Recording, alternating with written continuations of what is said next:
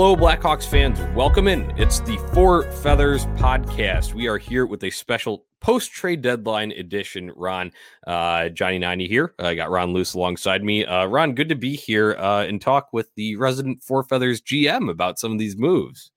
Johnny, I'm, I'm always excited to jump on the mic with you, and, and even more excited when it is movement of players. Because for those that do know, as you mentioned, uh, the resident GM off-season Ron is a very real thing here at On Tap Sportsnet.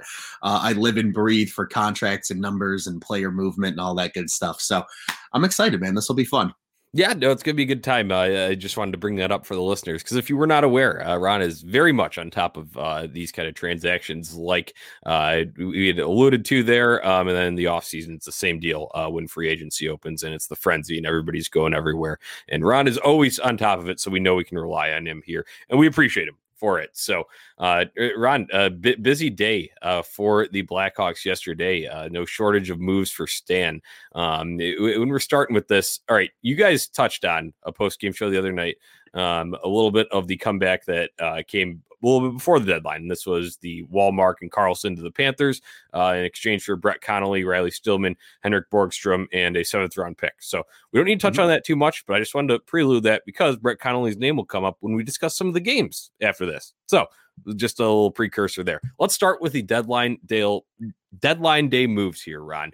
Um, first one yesterday, uh, kind of surprising, uh, at least just seeing this name on the go, he thought it would have been someone else first, but um, obviously just a move that Stan was trying to create here, and it was Matthew Highmore uh, going to the Canucks straight up for Adam Gaudette. Initial reaction here. Initial reaction was I. It, well, first off, it screamed Stan Bowman trade, right? Because Stan loves reclamation projects, and not necessarily reclamation projects of like this guy sucks and we think we can get something out of him. More just like the hey, we think a change of scenery and a better opportunity is going to do a lot for him. And I think it, it, it kind of went for both guys, right? Like I think we kind of noticed of late Highmore wasn't getting in the lineup consistently, especially with the influx of guys like Vinny Hinostroza and and Connolly and, and some of the other names that you've mentioned. So it kind of was the odd man out. Um, I actually saw some of the reports too from some Twitter, uh, or excuse me, some Vancouver writers on Twitter and they actually said like the Canucks actually feel they can get more out of Highmore and felt like Gaudette had ran his course and it seemed like kind of vice versa. So a good trade, I think, for both sides was my, initial reaction, Johnny. Yeah, so I, I like what you say about kind of like the change of scenery, and that's very much what it is. I mean, um, unfortunately, it was a worse trade when this happened, but you're talking change of scenery, guy like Alex Nylander coming from the Buffalo Sabres, who clearly was not getting anything done uh, out there, and they're whole franchise is a state of you know kind of mush right now but uh that that just kind of vibes that it gave me. Also a little bit of a tyler motte on the move you know what i'm saying? Mm. uh, i'm not saying i you know because tyler motte had some really good performances in the playoffs for them uh last year and he's had just stretches for the canucks but you know just a former blackhawk kind of that lower line forward going there. Um that's kind of the vibes that it gives me. I, I you know me uh, on matthew highmore i believed he was a one-hit wonder and his one hit fortunately was just the bubble up there in Edmonton uh this you know in 2020 for the playoffs. So um best of luck to him. I, I hope he mm-hmm. succeeds there, but that's just uh I, I did not see him working out, um, at least fit wise, here in the lower six in Chicago. Uh, we'll see what God Gaudette has to bring to the table. For me, former Hobey Baker winner, Ron. So yeah, you know when you talk about like reclamation project a little bit, and it hasn't worked out in Vancouver. Yeah, that's the kind of potential though that you're looking at. Like, and so you know, not not saying this guy's gonna even you know crack the lineup with how kind of rigid uh, some of these rotations have been, right. uh, but it's just there in the back pocket if injuries arise or something like that. It sure is. And I think the one thing too, Johnny, the initial thought that I had was Stan really knows this guy. And the reason I say that for those that maybe didn't put two and two together, again, GM Ron, offseason Ron, my brain just good for useless information. Stan has seen a lot of Adam Gaudette, ladies and gentlemen. And if you don't know why, let me explain to you why when the Blackhawks back in circa 2017, 2018 were waiting for a certain prospect to come up and sign by the name of Dylan Sikura, they were regularly visiting Northeastern University where he was playing. His line mate and Hobey Baker winner, Adam Gaudette, was also playing there at the same time. So Stan saw a lot of Gaudette in person. So this is a guy that he's had multiple seasons of kind of a rap sheet on per se. Um, and clearly, you know, he sees that talent there. He's seen him play at the collegiate level. He knows what he can get out of him, probably what the ceiling is, right? And it's just a matter of getting him in those right situations. So, worst comes to worst, like you said, Johnny, he's depth for this season and maybe not a part of the future here. Best case scenario, maybe they give him another one year deal, see what he does between, you know, either Rockford or the show, depending on kind of where he sticks. And if he's a guy they think they can fit long term into the lineup, you know, it's it's a nice move. It's it's a low risk move for both sides, in my opinion. Yep, for sure. Uh, Adam Gaudette total has played 153 career NHL games though, so there is a little bit of uh, you know knowing it's not like a real like raw raw. I would say you know right. obviously there's still things to develop like within his game, but he has uh, had some experience. 21 goals, 31 assists, good for 52 points. Um, unfortunately though, minus 26 there, so that is some of the where the concerns uh, creep up. But obviously also different systems played uh, in Vancouver and Chicago. Let's move on to the next deal here. Um, this one a little bit more expected. The guy that we all expect expected to leave, Ron. Um, and this is Mattias Janmark heading to the Vegas Golden Knights along with a fifth round pick from the Blackhawks. Uh, the Hawks get back in exchange a 2021 second round pick and a 2022 third round pick. Uh, first of all, this is just what you exactly signed Mattias Janmark for, and I think you got appropriate value back for him. Maybe even a little bit above slot value where he could have been given his little kind of recent 10 game uh, lull with only one assist. Um, so I think this is an excellent uh, you know flip for Stanbo here. I absolutely agree, Johnny. I think it's an incredible flip. I think it's interesting too that we saw the deadline play out the way it did. And what I mean by that is I think guys went a lot higher for value than we anticipated, right? I think the first trade being kind of Eric Staal a couple weeks back when he went to Montreal, Buffalo had retained 50% of his salary and they only got a third and a fifth. So for Stan to get a second and a third for Janmark by just waiting it out, waiting till these teams that are at the top of the standings are trying to, you know, buy, buy, buy and go for it. They did a nice job. And I mean, hell, you get two picks that are probably going to be in the top 100 now over the course of the next two years to continue to replenish this farm system. So very nice job by Stan in that trade. Yep. Uh, I would be remiss though, Ron. I think you covered all the value on it perfectly there in comparison to around the rest of the league. So I don't need to harp on that. Uh, we all knew Janmark was going to be a piece that would be flipped. We said that immediately after he signed. So uh, the Barstool Chiefs of the world and everybody was wondering what's the fit on this team? What's the fit? Well, the fit was just for half a season and then go to another place so you can recoup some draft capital. That was the mm-hmm. old goal uh, with that. And it just worked out because uh, I, would be remiss, like I said, though, if I did not uh, say that I appreciated Mattias Janmark during his time in Chicago. Uh, he wanted an offensive resurgence. Hey, he was on pace for it this year 10 goals, nine assists through 41 games, 19 points. Uh, that, that was better than what he was putting up in kind of like the fourth line role, third line role in Dallas. So uh, good for him personally to be able mm-hmm. to revitalize that game. That was a goal of his coming to Chicago. Um, good for Stan getting the value back there. And also, he was just a good teammate. You know, he was a solid player, obviously, did a little bit of everything. Um, maybe not power play, but, you know, killed some penalties, played defensive responsibility, could play up with the skill guys we saw early in the year playing with Patrick Kane. And perhaps my favorite moment, Ron, um, was when he picked up the puck uh, from Dylan Strome's first goal as a new dad. That might have been my best thing, and that's just the consummate professional and teammate and good person that Mattias Janmark is. So thank you to Yanni. You got anything on him? Yeah, I, I, just agree with you wholeheartedly. And honestly, I think he's a guy that maybe made such an impact in his time here. I mean, we always joked about the JC Trust Circle and how he was kind of that guy for for Colliton. I wouldn't be surprised personally. Again, I think it depends on, you know, Stan's going to have a lot of pieces he's going to have to work through this offseason. Guys, who's staying, who's going, you know, who's going to be a part of this team as they build toward the future. If the, the opportunity arose, I think on both sides, I wouldn't be surprised if Janmark re-signed. I really wouldn't if he came back in the offseason, maybe on a two or a three-year deal. Um, I think again, though, it just depends on fit, you know, right? Like if they like some of these younger guys that they got at the deadline or they got you know maybe guys that are going to be ready next year that are you know prospects right now a lot of it depends but again from like you said johnny he was a great teammate consummate professional really good just kind of all around player for this team the fit to me there is exactly that. He's a good vet and, and he can do a lot of things. So wouldn't be terribly surprised to see him back in a Hawks uniform, but at the same time, wouldn't be surprised if that was the only time we ever see him in the Indian. I think it's something where at least the two camps will circle the wagons and, and mm-hmm. see if anything makes sense. And if it doesn't, well, move on. They'll move on. Uh, you know, their separate ways. And if it does, they could link up again, and you'd see uh, kind of uh, some other names leaving then. Uh, but we, we, we shall see. That's a talk for the offseason. Uh, Mattias Janmark is a Vegas Golden Knight now. Blackhawks. Riku is a nice draft capital, second this year, third next year. So that wraps up that trade. Let's get to the next one. Another veteran who we figured could be on the move, did not know for sure if this would be, but very movable contract at only $1 million. Uh, Carl Soderberg is headed back to the Avalanche, where he spent multiple years. Um, but he is going there, and the Blackhawks get a pair of prospects in return Ryder Rolston, Notre Dame forward, and Josh Dickinson, another forward prospect here. Ron, initial thoughts on this one? Yeah, initial thoughts. I thought it was actually a pretty good return for Soderberg, and it's not a shot at Soderberg by any means. It's just you know he he is a bottom six center at this point in his career, but he had a nice year for the Hawks. I mean, 15 points and I think it was 34 games he officially played. Obviously, with the the travel visa issues, he started a little later than most of the guys. So I think he did a really nice job for the Blackhawks and again, like you mentioned, he had a lot of success in Colorado. They know him well. It's still the same group that was there when they brought him in. So they know what they're getting. I think they realize he's a good veteran to add at this point in the season for them. And honestly, initially my thought was, what the hell did we get back? Uh, but once I did some digging, Johnny, I, one player more so maybe than the other, but I don't hate this deal at all.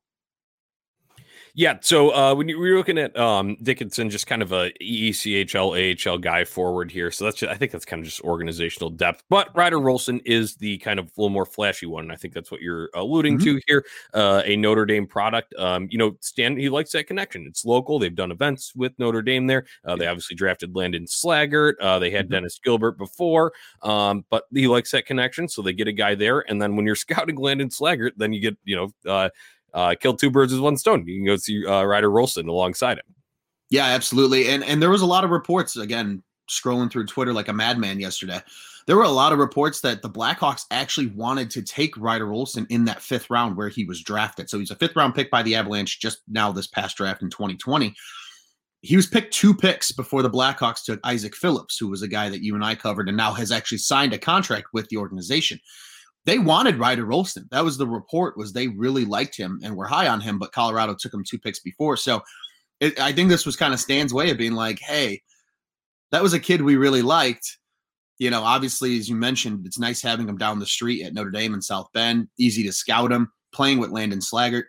They really like what he has. And it's also worth mentioning, too, he is the son of a pretty good NHL vet and Brian Rolston, who played a very long NHL career. So uh, good bloodlines there. And yeah, like you said, he's kind of the flashy one. They they really like his back checking ability. That He's got a lot of good skills. So only a freshman, struggled a little bit as a freshman, which is pretty normal at the collegiate level. So it'll be really interesting to see his development over yeah. the next few seasons. Yeah, just on Rolston, real quick notes before we wrap this trade up, Ron. Um, you mentioned the struggle a little bit. Uh, point production, not entirely there. Uh, one goal, five assists, good for six points over 28 games. But he was a uh, 30 plus point guy with both the U.S. Uh, national development team, uh, his 18U season, and the uh, Waterloo Blackhawks of the USHL in 19, 2019 2020. So um, worth mentioning there, kind of hints at the skill a little bit more than those college numbers indicate. So let's move on for this last trade, uh, excuse me, trade deadline day uh, transaction for the Blackhawks here. And this was uh, a guy who was just a uh, sign and flip, uh, Madison Bowey, defenseman, uh, and a fifth round pick go to the Vancouver Canucks in exchange for a fourth round pick this year. So um, this one, I guess, a little bit just kind of a move to make a move, in my opinion. And unfortunately, there are deeper implications for this, Ron, because Madison Bowey would have been able to be exposed to the upcoming expansion draft now it's looking like on the defensive side of things, our guy, hate to say it, Calvin DeHaan is likely the man to be exposed. And that doesn't mean, you know, Seattle could go a different direction, but he's a good enough player. I feel like he could be gone uh, from the Blackhawks after this. Yeah. And I think, you know, that's definitely a, a, possibility. I agree. I think that was the first thought a lot of people had when Bowey was flipped to Vancouver. Nice seeing them get a higher draft pick out of it. I mean, essentially, you know, their fifth that they already had this year they turn it into a fourth now. Bowey was really probably never going to do much here besides be exposed to the expansion draft. So Uh, I, I think that will be okay. But I also think what a lot of people maybe are losing sight of, Johnny, and and this is just a general kind of thought, but Brett Connolly is a perfect guy to be exposed as well on the forward side of things. Um, he still has another two years after this. Um, he carries about a 3.5 cap hit. And a lot of people got to remember the Kraken do still need to be cap compliant. So sometimes they have to take those type of contracts and get those depth guys that they can bring into the fold. So maybe we see something happen like what we saw a lot of in the Vegas expansion draft, where you know Seattle comes and tells the Hawks, "Hey, we're going to take Calvin DeHaan," and the Hawks go, "How about we give you a fourth round pick and you take Connolly instead?" Wouldn't be surprised maybe if something like that happens. But I agree. Unfortunately, I think it does mean DeHaan will at least be exposed and it runs the risk and it makes me sad. So hopefully that doesn't happen, Johnny. But I agree that was definitely my first thought as well when this move was made. It's just the reality of the situation where you're at. Um, you know, uh, that kind of initially offered protection for Connor Murphy. Um, so that's obviously the priority here. So you do have to put your ducks in a row. Um, and I think we can both agree, as much as we love Calvin DeHaan, uh, it's more important to keep Connor Murphy around. So you do not have to expose him now. Uh, but Calvin DeHaan will likely be the guy. As for this trade, uh, like you said, moving up, uh, that's good. Bowey didn't, you know, already crowded here. We, we got plenty of defensemen in the pipeline here. Um, so clearing some space there too. I think that um, is a little bit beneficial, and it, I think it helps. You know, maybe on a tertiary level some of these other defenseman prospects, like, oh, I, that's just one less guy I have to go and beat out, or whatever. It's someone mm-hmm. else that's just in the mix there because you know Bowey got time, and you saw a guy like Lucas Carlsson shipped out of here. He was probably uh, dejected by that a little bit, I would imagine, uh, especially after he got some looks uh, last year. So um, uh, that that wraps up uh, the, these trade deadline day uh, transactions for the Blackhawks. Stan uh, in the Blackhawks, one of the busier teams. A little bit surprising. We had thought a little bit more stand pat, uh, you know, outside of some of the moves that were kind of obvious. I think we all kind of knew Janmark would be gone. Um, you know, uh, Lucas Wallmark flipped as well. Um, and, you know, it, it was overall not entirely shocking but at the same time there were a few uh, small surprises in here so I, I, think that's a good way to wrap up uh, the trade deadline edition here. Um, let's get into some recent action for the blackhawks ron. Uh, big sweep of columbus we're coming off of. Uh, apologize to listeners for not having post-game shows uh, after this but we were doing a little uh, on tap sportsnet anniversary celebration saturday night so um, hope you enjoyed some of the picture content that came out of that. And then um, you know, it, it, was a big sweep though because that Saturday night game run, they let's start with this one. They fall behind early, down two within like the first like what five six minutes of the game. Yeah, Jeremy Collin finally utilizes the timeout correctly, um, and they respond big time after that, and they come surging back and win this game four to three. I know it got a little bit close at the end with Laine a goal um, to make it four to three. They were up four two uh, after a while, but I really really liked the response after that timeout was called. One thousand percent, Johnny. And I, I know I joked with uh, with you and Tony on Saturday night. I was like, JC called a timeout. He got he got animated on the bench. They responded. I was like, is Jeremy Colliton turning the corner as a head coach? Because uh, obviously Tony and I, for those that have been longtime listeners, probably recall the episode from the 2019 season opener where we went to more or less a screaming match, and Johnny's got it all on camera. But um, no, I, I, think that was a great job by Colliton, and he even admitted he's like, yeah, I don't like doing that, but he's like, but I saw the the situation and it needed to happen, and he got. I just like that he got animated. I think mm-hmm. that was what everybody was really waiting to see, right? Like if he calls the timeout and just talks to them, do they really respond the same way? No, no. So I think that was what I enjoyed the most out of it. Yeah, great to see him use it correctly, but then even better to see him kind of lay into the guys a little bit and say, "Hey, wake the hell up. You just dropped a really disappointing game to the Stars the other night. You look the exact same way. Do you really want to lose two in a row like that? Or pick it up and let's get some these two points and let's try and win this series against Columbus because guys, we're still knocking on a playoff opportunity here, but we got to pick shit up. So I love to see it out of JC. So one thing that I, wanted to touch on from this, obviously, I agree, hundred percent. We talked about it in person on Saturday night, but yes, uh, love to see Jeremy Collin get animated. That's kind of you know the fire that we've kind of been looking for, and fans are so used to from so many years of Joel Quenneville, and obviously we know he was n- never short on bringing the fire. So that was nice to see, and obviously the team's response was excellent to see and much needed uh, because they need these points. Uh, we'll get mm-hmm. into the implications of that in a second here, uh, but this game-winning goal, I talked about it, and when we were all high on the Hawks on Saturday night, Ron. We're all feeling good after that win, you know, drinking some beers, having a good time, uh, celebrating it. Um, yeah, it was great. But just the first of all, one Kirby Dach looks much more comfortable. We talked about some of the adjustment period coming back, uh, him mixing back into the lineup. Those first two Nashville games, just you know, trying to get the feel out, and even after that, still a little bit like ah, where does he fit? We're kind of switching lines here. Um, but hey, he, he, had a great setup on what would be the game-winning goal, and they needed that fourth one. And Dylan Strome with an excellent finish on that, um, and that just goes to show you that Dylan Strome, I think, uh, with seeing that play. I think there's long term implications there. If you are keeping him around, uh, it could be a spot on a wing for him. So I just wanted to throw out that observation. I don't know if you have any thoughts, and we'll get to uh, Monday night's game. Yeah, I feel like, and this was something eh, that you mentioned, Johnny, that you and I got to talk a little bit about in person on Saturday night too. It almost seems like Dylan Strome is more comfortable on the wing, and I think that just comes with like the responsibility of having to be a centerman, especially because he's not the most fleet of foot for an NHL centerman, but he has the skill. I mean, he was a third overall draft pick for a reason. Like the guy wasn't just a total miss. The skill is there. We saw, like you said, we saw it on the goal. That's a hell of a shot that he puts in the back of the net. You know, I agree with you. Maybe there is a spot on a wing for Dylan Strome. Maybe Dylan Strome is just better off becoming a top six winger with guys like Kubalik and DeBrincat and Kane and then hopefully Johnny comes back. We hope you, you're you're good, man. We miss you, Captain, Mister Serious. But you know, hopefully you get Johnny back, and your one twos him and Dach. You got to feel pretty good about that for the future, especially then with the amount of depth guys that you have, like Kurashev, Suter, Hagel. The list goes on. So. Dylan Strome, maybe, maybe the wing is really best for him to have a good NHL career. And you know what? It'll all depend on what goes down this offseason. I'm just saying it mm-hmm. for stuff that I've seen on the ice. This is not doing with contracts or anything like that. That's just right. fit on the ice and it looked good and it resulted in a big goal that the Blackhawks needed on Saturday night. So they win that one. Uh, another 4 3 win on Monday night. And this one was big, Ron, because the setup. Um, Sunday night, the Stars and Predators played, and it was the worst possible outcome for the Blackhawks standings wise because the Predators, who the Blackhawks are chasing, beat the Stars, but it was in a shootout. So the team below the Blackhawks, the Stars, get a point in the standings still, and Nashville still gets there too. So a three point game, worst possible outcome, uh, especially with Nashville winning that. You know, it still sucks that if if it would have went the other way, but you think you would take the one point for Nashville over uh, the one point for uh, Dallas. Uh, so this was a must win then coming into Monday night. And it seems like every game is pretty much a must win uh, down the stretch here. And the Blackhawks, they went down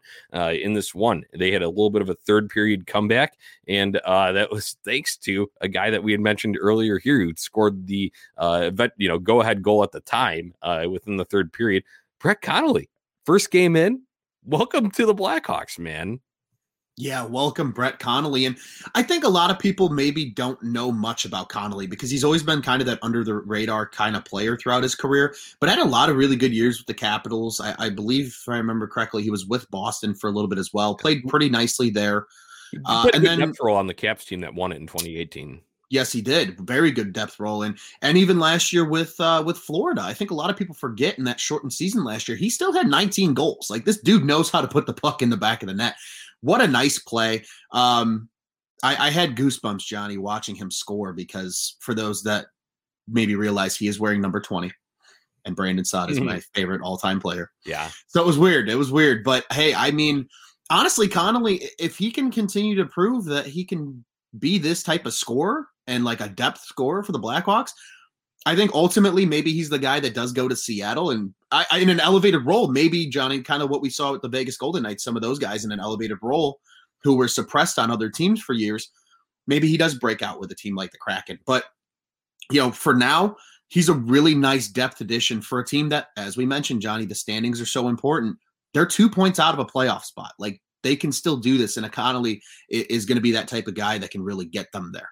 Yeah, since we're in trade mode today, um, you'd mentioned uh, we just talked about Connolly there. Still, Riley Stillman also made his debut last night. Nikita Zadorov was a healthy scratch. That was a little bit of a surprise. Um, I will say, Riley Stillman, I think there's potential there, um, but he, you could tell he was a little bit lost, uh, looking to find his place in the lineup. And that's you know just like we talked about, even Kirby Dach, a guy who'd been team before, coming back takes a little bit to mesh in there. Uh, I think it's good. It, Riley Stillman, I think he'll be okay. Uh, but last night there were few instances where he looked okay, and then a few instances where he looked completely lost. So just wanted to mention For that. sure. Uh, but he also did make his uh, Blackhawks debut in Columbus last night. Um, other than that, notes from this game on Monday. Uh, first of all, just fuck Max Domi. Um, he, he had a whole sequence where he was just jumping Connor Murphy, and he got the appropriate two minor penalties on the play. Unfortunately, the Blackhawks weren't able to convert on that four minute power play, uh, but still won the game. Uh, we'll get to how they, that happened in a second. But, you know, he, he runs into Murphy's back, feels like he got elbow just because he's so damn short.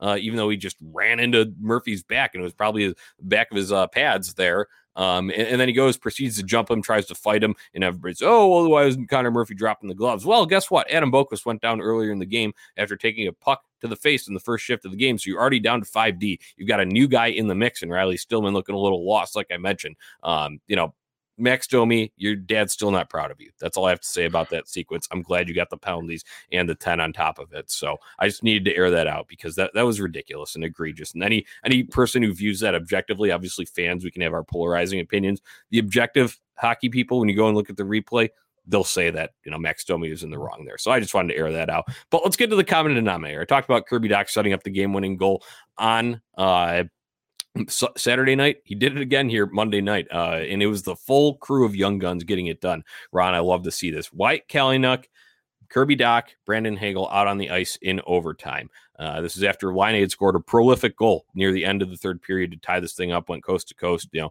looking like Columbus has the momentum. But uh, young guns on the ice, like I'd mentioned, that trio there. Kalynuk evades a uh, checker in his own zone, uh, passes up through the neutral zone to Kirby Dach on the right wing, uh, who leads them in with the zone entry. Brandon Hagel on the opposite left wing. Uh, Dach feeds the perfect pass over, waits it out a little bit, and Hagel, even being on the offside there, obviously, like ideally have a righty there, uh, like a cat type to snipe there, but Hagel still able to drive it past the glove of Joonas Korpisalo, who admittedly did not have the best of games, but either way, uh, Hawks need to get it done. They did just that. Kirby Dach setting this thing up with some help from Kalynuk. Hagel with the finish. Uh, man, uh, that was exhilarating, Ron. You love to see it, Johnny. You really do. And and again, I mean, this is such a unique season for the Blackhawks, and we've talked about it time and time again.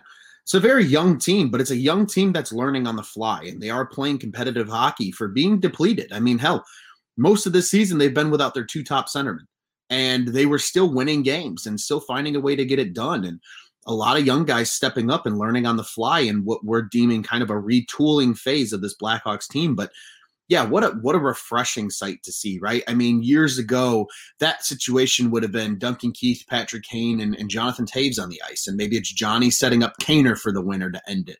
Instead, you got these young guys stepping up. Kalynuk, like you mentioned, uh, maybe a very underrated play of the whole thing, avoiding the forechecker the way he did to create a three on two situation and feeds Kirby Dach. Kirby Dach's got all the time in the world to skate into the zone.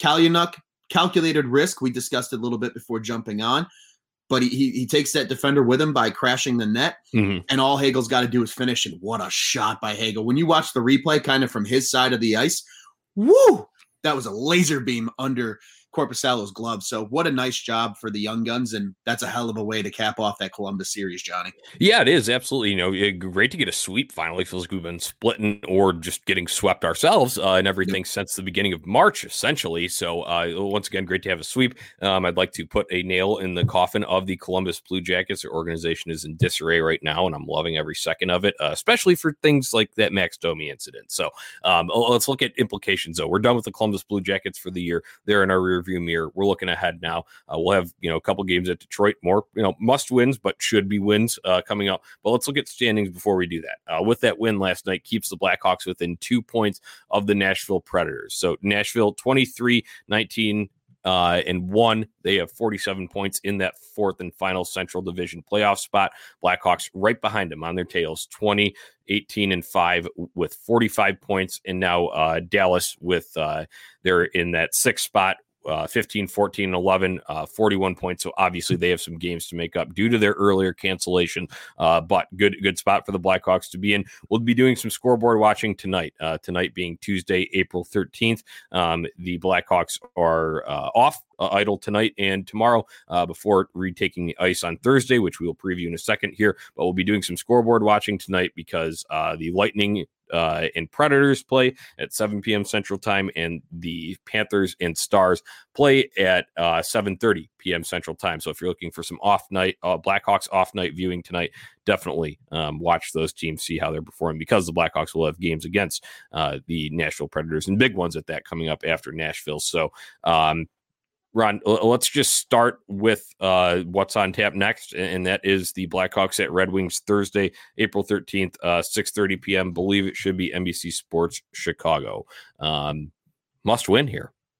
Hundred percent must win, Johnny. And, and, you mentioned the scoreboard watching. I, have never been a bigger Bolts fan or a Florida Panthers fan in my entire life, um, unlike tonight. But here we are. you know. Could you have a better setup for the? I mean, I know like those teams are pesky right now, but still playing those, uh, you know, more upper echelon teams of the division. Yeah. There, that's great. It's it's exactly what you hope for when the Blackhawks have to take these teams because the Blackhawks are going to have to play them themselves. But this is an excellent opportunity coming up, Johnny. And obviously, we're focusing focusing on Thursday night against Detroit, but you got the two with Detroit and then you got three games with the Nashville Predators all next week.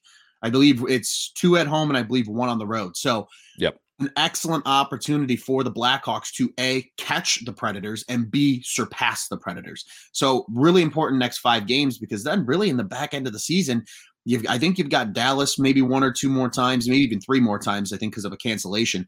But then you got like the Hurricanes and the Bolts you got a lot of really good teams. The Hawks still got to play. So beat the teams you need to beat. And Thursday night is a perfect place to start. Yeah, absolutely, Ron. Uh, you talked about that upcoming schedule. Obviously, the uh, Nashville trio of games, all in you know Monday, Wednesday, Friday period uh, in that week. So uh, that that will be an interesting one. You also got the Panthers mixed in there for just one game, uh, and like you'd mentioned, uh, some stars and bolts on the schedule too, as well. When we get down the stretch of this, so take care of what you can now. Let's not overlook this Detroit series because they have been playing a little bit better, and you know it's, it's Detroit still, but they have been playing a little bit better than their abysmal, you know, kind of start to the season. that had them really down in the dumps, and you know they're, they're never going to dig out of that. They're not going to move up in a. Actually, you know what they might with how bad Columbus is tailing off right now. Uh, but either way, it's still you know Detroit. We know the status of their team, but let's not overlook them. I think that's the biggest thing, and uh, really need to drive that home. And this could be a good couple of games. Like, sure, you still need to win and make sure you're doing what you need to do to win. But this could be a good couple of games of feeling it out and getting these new guys, you know, integrated into the lineup and see where they fit and get them comfortable. Like a Riley Stillman, I think he could be effective. Um, but needs to get comfortable too, first with the partner and also in the system. So um, we will see. 100%. I think that's my biggest thing I'll be looking for uh, in this series of games. Um, and that, you know, second game will be a Saturday night game uh, out in the Motor City, uh, the 17th. So uh, that's what we're looking at here, 6 p.m. Central Time for that Saturday night game, 6.30 p.m. Uh, on Thursday, April uh, 15th, which will be the next game here. So, Ron, uh, we've talked about a lot of good topics here. Uh, let's get some final thoughts and then we'll uh, get out of here. Yeah, I mean, you know, Thursday's game, like we said, Johnny, going to be a big one. Uh, expecting a lot of this Blackhawks team against Detroit. Really hoping they can take advantage of the situation. Expect to see Kevin Lankinen two days rest. Um, you know, I would expect he'd be in the lineup. The Hawks, I don't think play many more back to backs. I think they only have maybe one or two the rest of the year. So, um, expecting a full dose of cool, calm, collected Kevin. And with that being said, Johnny, um, Uh, we are doing stick to clicks, correct? For, for oh, yeah. Thursday's let's do a stick to click. Yeah, that's good. One. All right, let's do it. I'm going to go off the board, Johnny, and I'm I'm really feeling good about this one. The only thing that can screw this up is if JC sits him, but I'm going to go ahead and take Brett Connolly as my stick to click for Thursday night. I think he elevates his play. He is playing essentially just to make sure people still remember who the hell he is. He had a really rough year so far in Florida this year. I think it was what four points in 21 games with the Panthers. He had a nice goal the other night. You know, if if it whether it's with the Blackhawks in the future or potentially with a team like potentially the Seattle Kraken, he's playing for that next opportunity to continue his career. Still a yep. fairly young player, and I think he's got the skill to be a really different, real big difference maker for the Blackhawks down the stretch here. So I'm going to go ahead and pick Brett Connolly, but as a backup plan, God forbid he doesn't play, uh, I'm going to go ahead and take one Kirby Dach as my honorable mention, just in case Connolly isn't in the lineup. Nice. Uh, I like that you mentioned that because I think w- when these trades happen, especially after, and we're trying to analyze, and we've done a little bit ourselves here, but you're looking long term. Mm-hmm. I like to come back and look at it in a microscope. Let's talk about these next, like, you know, two weeks here. Like, I'm not talking like down the stretch. Like, Brett Connolly's here. He's here through the end of the season. The trade deadline's done. So mm-hmm. let's focus on him and see what he can do. And like you said, playing for that next opportunity still. So thinking long term, but either way, in the short term, Where's he going to be doing it? Right here in Chicago with the Blackhawks. So I like that pick. Um, but you know, if if he's not in the lineup, um, you your pick your pick is who I'm going with, uh, no matter what, and that's Kirby Dach. I mentioned the reasons why, setting up the game winning goals, looking like he's more comfortable in the lineup here, uh, has his fit down. So uh, Kirby Dach is a no brainer for me Thursday night in Detroit. Um, I think we could see him, you know, uh, dishing him and then also lighting the lamp. That would be nice to see. Uh, I think he's got a little bit size advantage, uh, reach advantage to be able to kind of uh, drive home some pucks near the net. So that's what I'm going to go with Kirby Dach there. Um, uh, other than that, hey, uh, we Blackhawks fans in general like to lip, rip on Stanbo for uh, a lot of things that have happened in the past, uh, a lot of contracts, a lot of you know deals that they didn't agree with. This time, try and find me a deal that you don't agree with or you don't like think is at least beneficial uh, to the Blackhawks long term. I yeah. Can't see it. Maybe Gaudette with, with the Highmore flip. If you were a big Highmore fan, maybe Pat Comiskey has a little gripe with that. But other than that, I can't really like Stan did a good job. That's basically what I'm saying. I know, and I don't like it, Johnny. I, have actually been eating my words a lot with Stan Bowman lately, and it's really starting to make me think that a lot of those negative things that we bitched about for years and years with Bowman might have had a lot to do with McDonough. Yeah, you know, he's finally getting the opportunity just to be the guy. Danny Wirtz is letting him just you control the hockey ops. Nobody's breathing over your shoulder. I'm going to check in with you, make sure you got what you need, but you know, we got Jaime Faulkner in here now. She's running business. She's not going to be in your business you you build us a hockey team that's going to win games and we'll take care of the rest and damn it johnny stan's making me eat my words those were good trades all of them all six of them if you look at them in a microscope yeah. just analyzing the deal a trade way earlier yeah. yeah like none of them can hurt the current state of the team they can only help the future of this mm-hmm. team and it's like damn it, Stan, you might actually be good at your job. And I, I might have to take back every bad word I've ever said about you. But quit trading Brandon Saad multiple times. If he ever comes back, keep him. Just let him fucking retire a hawk. Yeah. That's my only gripe. Yeah, I, I don't think you know you could still hold that and be like, okay, well, here's the bad and here's the good. And when you're weighing, you could, mm-hmm. but all these recent ones you have to put in the good category. But obviously, you know, there were some of the bad, uh, big time. But like you said, I, I think there was a factor of a John McDonough and marketing side uh, weighing in on the hockey ops side uh, because of the titles that they previously held, and now they've right. split it up into the trio uh, that they have with Faulkner, Wirtz, and Bowman there at the top. So um, overall, though, uh, I think successful trade deadline for the Blackhawks. Huge, huge games coming up, must wins if you've uh, been around. You know, you guys uh, heard it a million times on Saturday night, but just huge, huge stretch here because we're getting into crunch time, baby. Uh, this is what I live for. You know, I, I love the game by game shit, uh, breaking these down. So I cannot wait to do some post game shows. Hopefully, talking about a string of Hawks winners here with you, Ron. So uh, that's about it. This episode of Four Feathers podcast. Uh, we are uh, presented by the OnTap Sportsnet. So make sure you go to ontapsportsnet.com for all your Chicago sports literature and podcasting needs, not just the Blackhawks. We got Cubs, White Sox, Bears, Bulls, uh, a million other things over there, gambling, uh, Chicago Fire, Chicago Red Stars, uh, you name it. It's there. NFL draft, all that good stuff. OnTapSportsnet.com. Go check it out. And once again, if you enjoy the podcast, go subscribe, rate, and review wherever you listen to your shows. Uh, and when you subscribe, you can get these right in your queue as soon as they drop. So, uh, Ronald, Nice trade deadline. Let's go get some more wins and let's go Hawks. Let's go Hawks.